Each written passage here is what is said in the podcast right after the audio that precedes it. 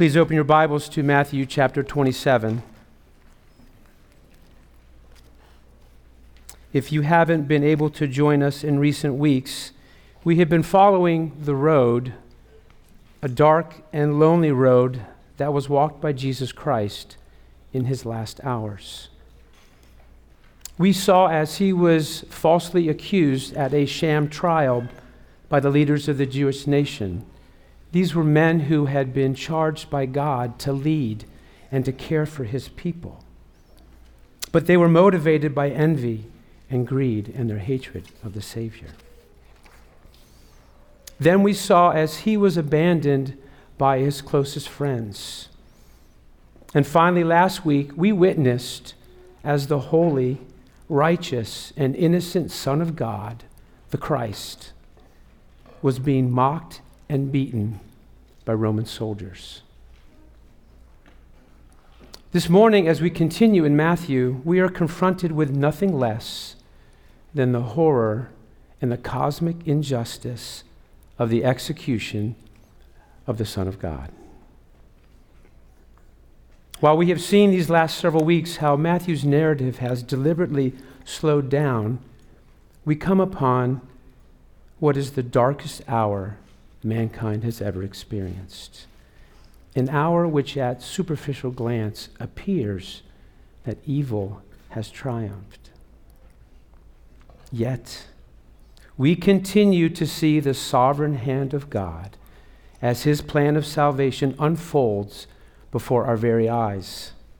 His plan from eternity past to redeem his chosen people, you and me, from our sins and from eternal destruction. Now, this is a story I think that most of us are familiar with. And while we know where the story ultimately leads, it's essential that we look closely at the picture of the crucifixion that Matthew paints for us. What did people see when they saw Jesus crucified? Matthew asks us, the reader, to see the crucifixion through their eyes. Now, most here know that crucifixion was one of the most painful, shameful, and terrifying ways to die. Those that were executed by crucifixion experienced unimaginable pain and physical suffering. Yet Matthew writes almost nothing of the physical elements of Jesus' crucifixion. He fails to mention the nails that pierced his hands and his feet. Or the fact that the cross was seven feet tall, just high enough to prevent a man from touching the ground to hold himself up as he slowly dies by suffocation. Instead, Matthew is directing his readers to see beyond the mere facts of the crucifixion, the blood and the physical terror, beyond what the eye can see. While Jesus' crucifixion is an event of unparalleled significance, where the innocent and righteous Son of God is executed at the hands of his enemies, Matthew limits the description of the actual crucifixion to three words in Greek. Translated simply, when they had crucified him. Why does Matthew devote so little ink to this momentous event.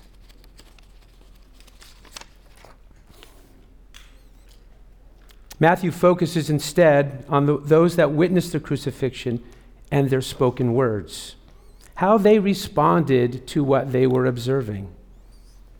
He details their accusations, the slander and mockery that was directed at Jesus by Roman soldiers, the chief priests and other elders of the Jewish nation and how the crowd and the criminals taunted him.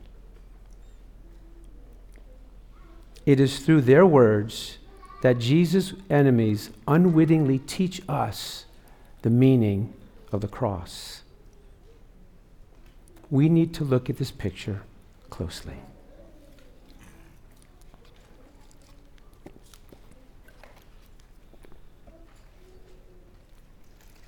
It's possible to see how an event unfolds in front of your eyes and not know what it really means. And this is the case for the crucifixion of Jesus Christ. The Jewish leaders and the Romans knew exactly what they were doing and why, and yet they could not see the hand of God. As we read Matthew's account, we see two truths unfolding before us, two truths that are in tension with one another. On the one hand, we have human beings, humans that are specifically responsible for the most evil and darkest injustice in all of history those that are motivated by hatred and evil and fear. On the other hand, we have the crucifixion itself unfolding exactly as the Father planned. This morning, as we approach the scene of Jesus' crucifixion that dark morning, we must remember that our narrative started actually the evening before in the Garden of Gethsemane when Jesus was arrested. Afterwards, we saw his disciples abandon him and flee in fear. He was then taken before the Jewish leaders for a mock trial that was held, held under the direction of the high priest Caiaphas and the Jewish council. And as Jesus stood silent before his accusers, we witnessed Peter deny him three times in the early morning hours. As the sun rose higher in the sky that morning, he was brought before Pilate, the Roman governor, who, who recognizing the injustice of what was going on, simply washed his hands of the entire affair. What followed was a heartless display of senseless cruelty and scorn as the Roman soldiers mocked him beat him, tormented him, and spit on him. Jesus had been awake the entire night. As we follow Matthew's narrative, we will observe how three groups of witnesses responded to what unfolded in front of their very eyes. So this morning, let's try to see what they saw and could not see. The first group of witnesses these are the Roman soldiers who nailed Jesus to the cross. Our narrative starts in verse 37, so Matthew 32, excuse me, so Matthew chapter 27 in verse 32. As they went out, they found a man of Cyrene, Simon by name. They compelled this man to carry his cross. In ancient Rome, criminals were forced to carry the horizontal beam upon which they were crucified and when they were suspended. But because Jesus had not slept, he had been awake the entire night, he had been whipped and severely beaten. He was so weak he was unable to carry that heavy piece of wood. So the soldiers forced a bystander to carry it for him. Verse 33. And when they came to a place called Golgotha, which means place of a skull, they offered him wine to drink, mixed with gall. But when he tasted it, he would not drink it. All four gospel writers place the crucifixion at Golgotha. Some, tra- some traditions claim that Jesus was crucified on a hill, but in reality, the exact location is unknown. But this we do know it would have been outside the city, city walls and near a major roadway. And this was intentional, and it served as a public warning and a deterrent to the people who passed by. And it was used to add shame to those that were being executed. Now, as we have walked as a church this nearly three year journey studying Matthew's gospel, we have seen how often he marks the fulfillment of Old Testament prophecies. Like most of Matthew's gospel, the, the, the crucifixion narrative does the same, fulfilling several Old Testament prophecies. These are primarily from Psalm 22 and Psalm 69. And verse 34 presents us with one such instance. The Roman soldiers, in an attempt of cruel mockery, yet unaware of the significance of their actions, they ironically fulfill Psalm 69, verse 21. They gave me poison for food, and for my thirst, they gave me sour wine to drink.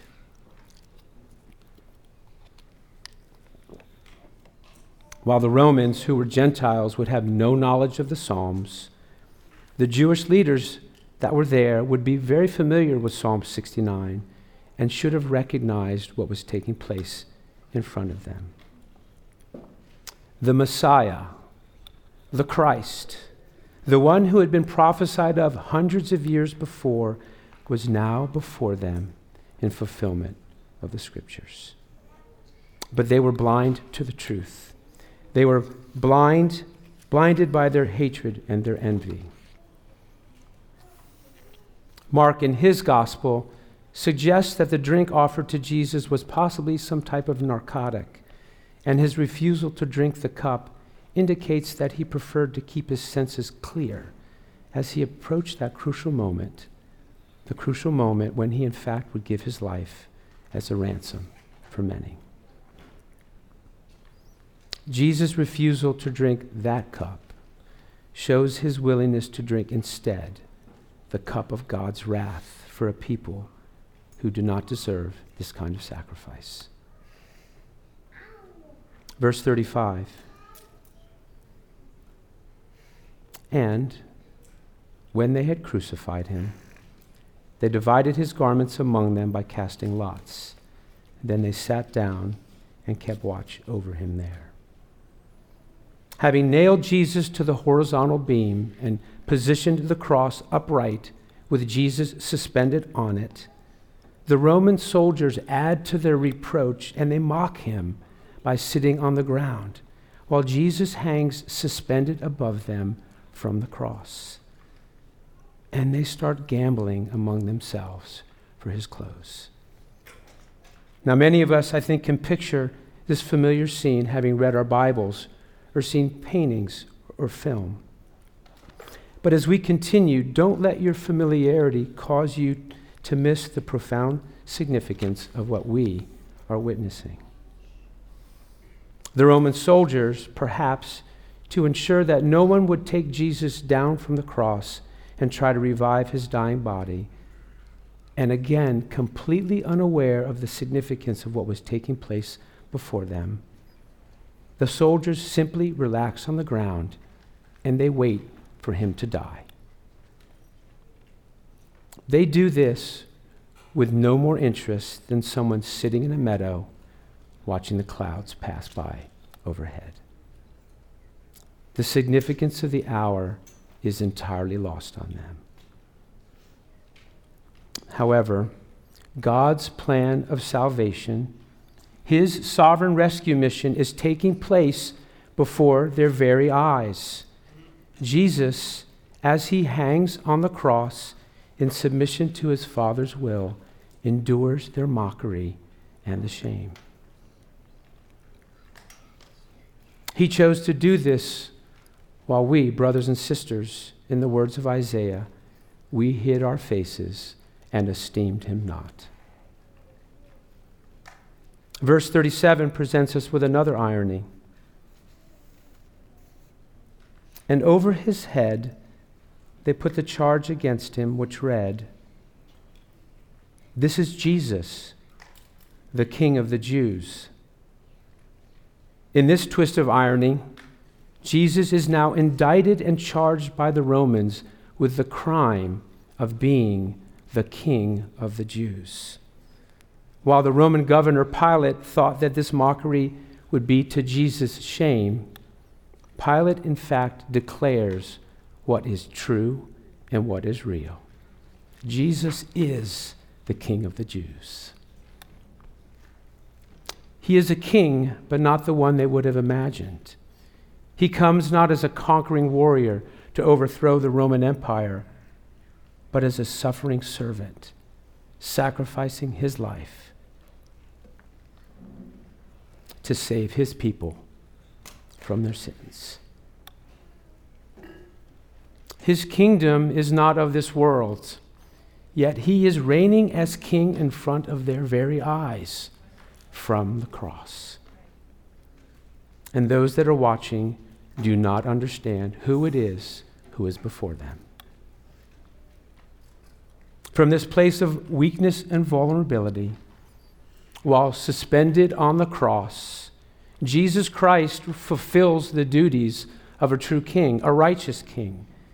He is protecting his people and delivering them from harm. He atones for their guilt and overcomes sin and death and reigns as king. He is fully in control.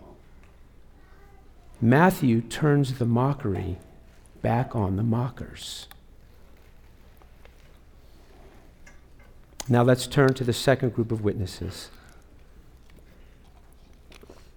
This is the crowd and the other onlookers, people who came to witness the spectacle but had no responsibility for it, including the two criminals.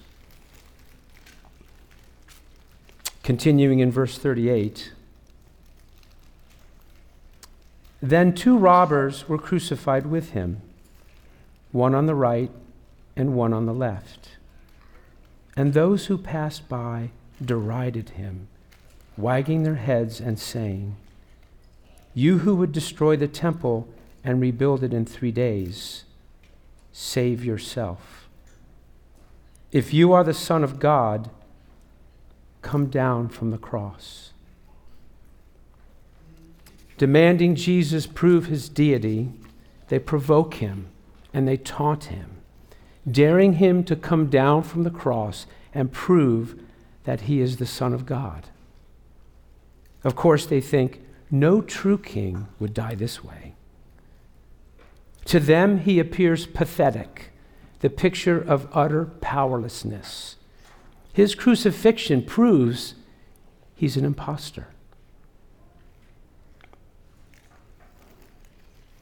The irony is, he is the Son of God.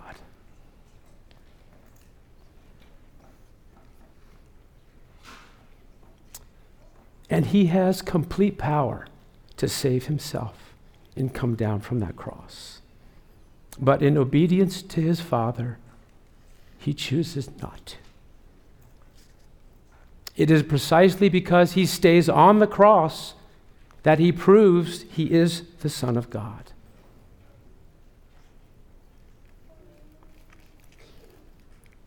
Paul, in his letter to the Philippians, notes the same thing, speaking of Jesus, who, though he was in the form of God, did not count equality with God a thing to be grasped, but emptied himself by taking the form of a servant, being born in the likeness of men. And being found in human form, he humbled himself by, coming, by becoming obedient to the point of death, even death on a cross. This brings us to our third group of witnesses the leaders of the Jewish nation, the chief priests, the scribes, and the elders who are observing and are watching very, very closely. In verses 41 and 42, they join the others, but they press the point even further. So also, the chief priests with the scribes and elders mocked him, saying, He saved others. He cannot save himself. He is the King of Israel. Let him come down now from the cross, and we will believe in him. But Jesus remains silent. He did not revile in return when he was reviled. When he suffered, he did not threaten, but continued entrusting himself to him who judges justly. The Jewish leaders see it all wrong. Unwittingly and ironically, they speak truth that they don't understand. They arrogantly think that the messianic king would not die this way. They view Jesus' crucifixion as their vindication and justification for their treachery and their evil actions.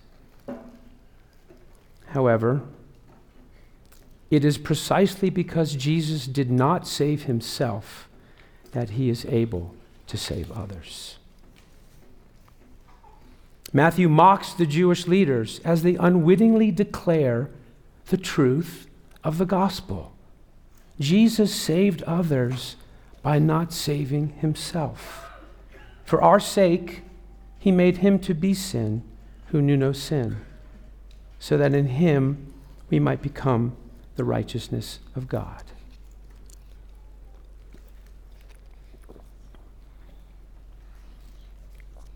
The Jewish leaders arrogantly proclaim that if Jesus would come down from the cross, they would believe in him. Brothers and sisters, for those who have ears to hear, he calls you to believe not because he had the power to come down from the cross, but precisely because he stayed on the cross. In obedience to his Father, Jesus remained suspended from that tree and endured the torment. It was Jesus who, for the joy that was set before him, endured the cross, despising the shame. Brothers and sisters, Jesus became our substitute, dying in your place and in my place on the cross. He experienced God's wrath in his body so that we might be spared the punishment we justly deserve. For he himself bore our sins in his body on the tree, that we might die to sin and live to righteousness. By his wounds you have been healed. Well, the Jewish leaders aren't finished with Jesus yet. Sensing they have the upper hand, they continue to mock the Lord in verse 43. And quoting from Psalm 22, he trusts in God. Let God deliver him now if he desires him. For he said, I am the Son of God. And the robbers who were crucified with him also reviled him in the same way. Now, like all the others, they speak truth, but it is truth misapplied. Jesus is on the cross because he is the Messiah, because he trusts his Father. And the Father does deliver him, not at that moment, but three days later.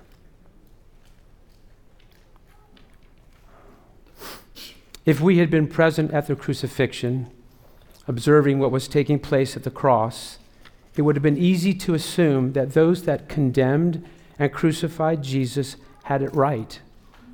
That Jesus Christ, the self proclaimed Messiah, was no Savior at all, as he hung defenseless, suspended on the cross, the object of ridicule and mockery and shame. But things are not always as they appear. Using the scorn and mockery directed at Jesus by his accusers and the onlookers, Matthew paints a very different picture. It's a picture of a sovereign Savior who, in humble obedience to his Father, rules as king as he secures redemption for God's chosen people he remains in complete control. For truly in this city there were gathered together against your holy servant Jesus, whom you anointed, both Herod and Pontius Pilate, along with the Gentiles and the people of Israel, to do whatever your hand and your plan had predestined to take place.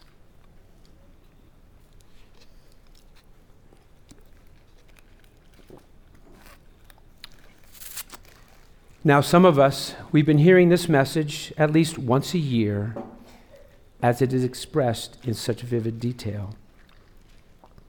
This morning, we've seen how three groups of witnesses see the same event and respond differently the Romans, the crowd and the onlookers, and the Jewish leaders.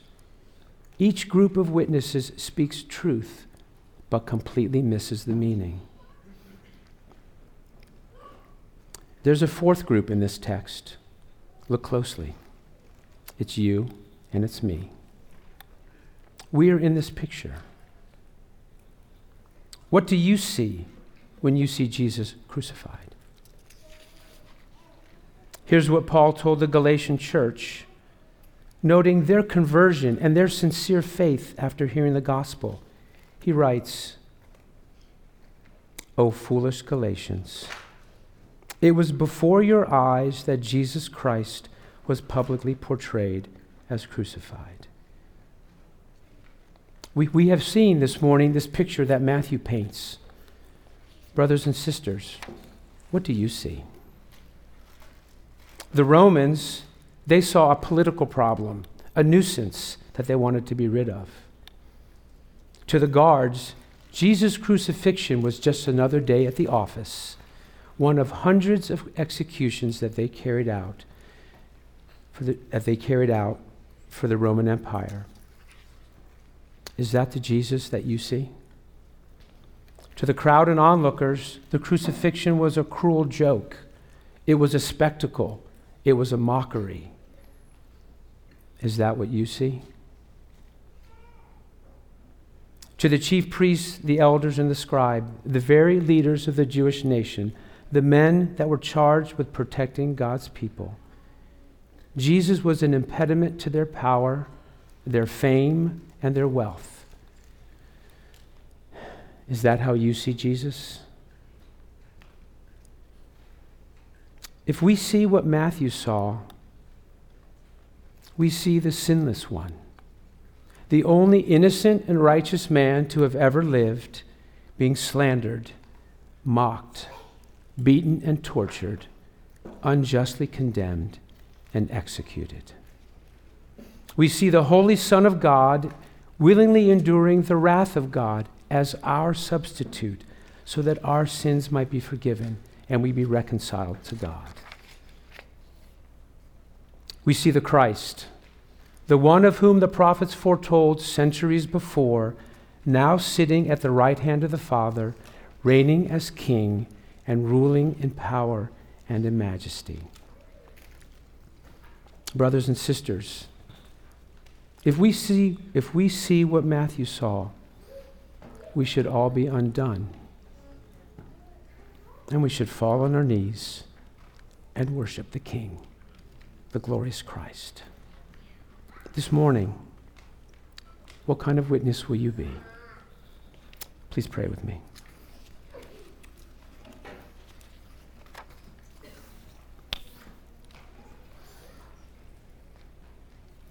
Father, what mercy.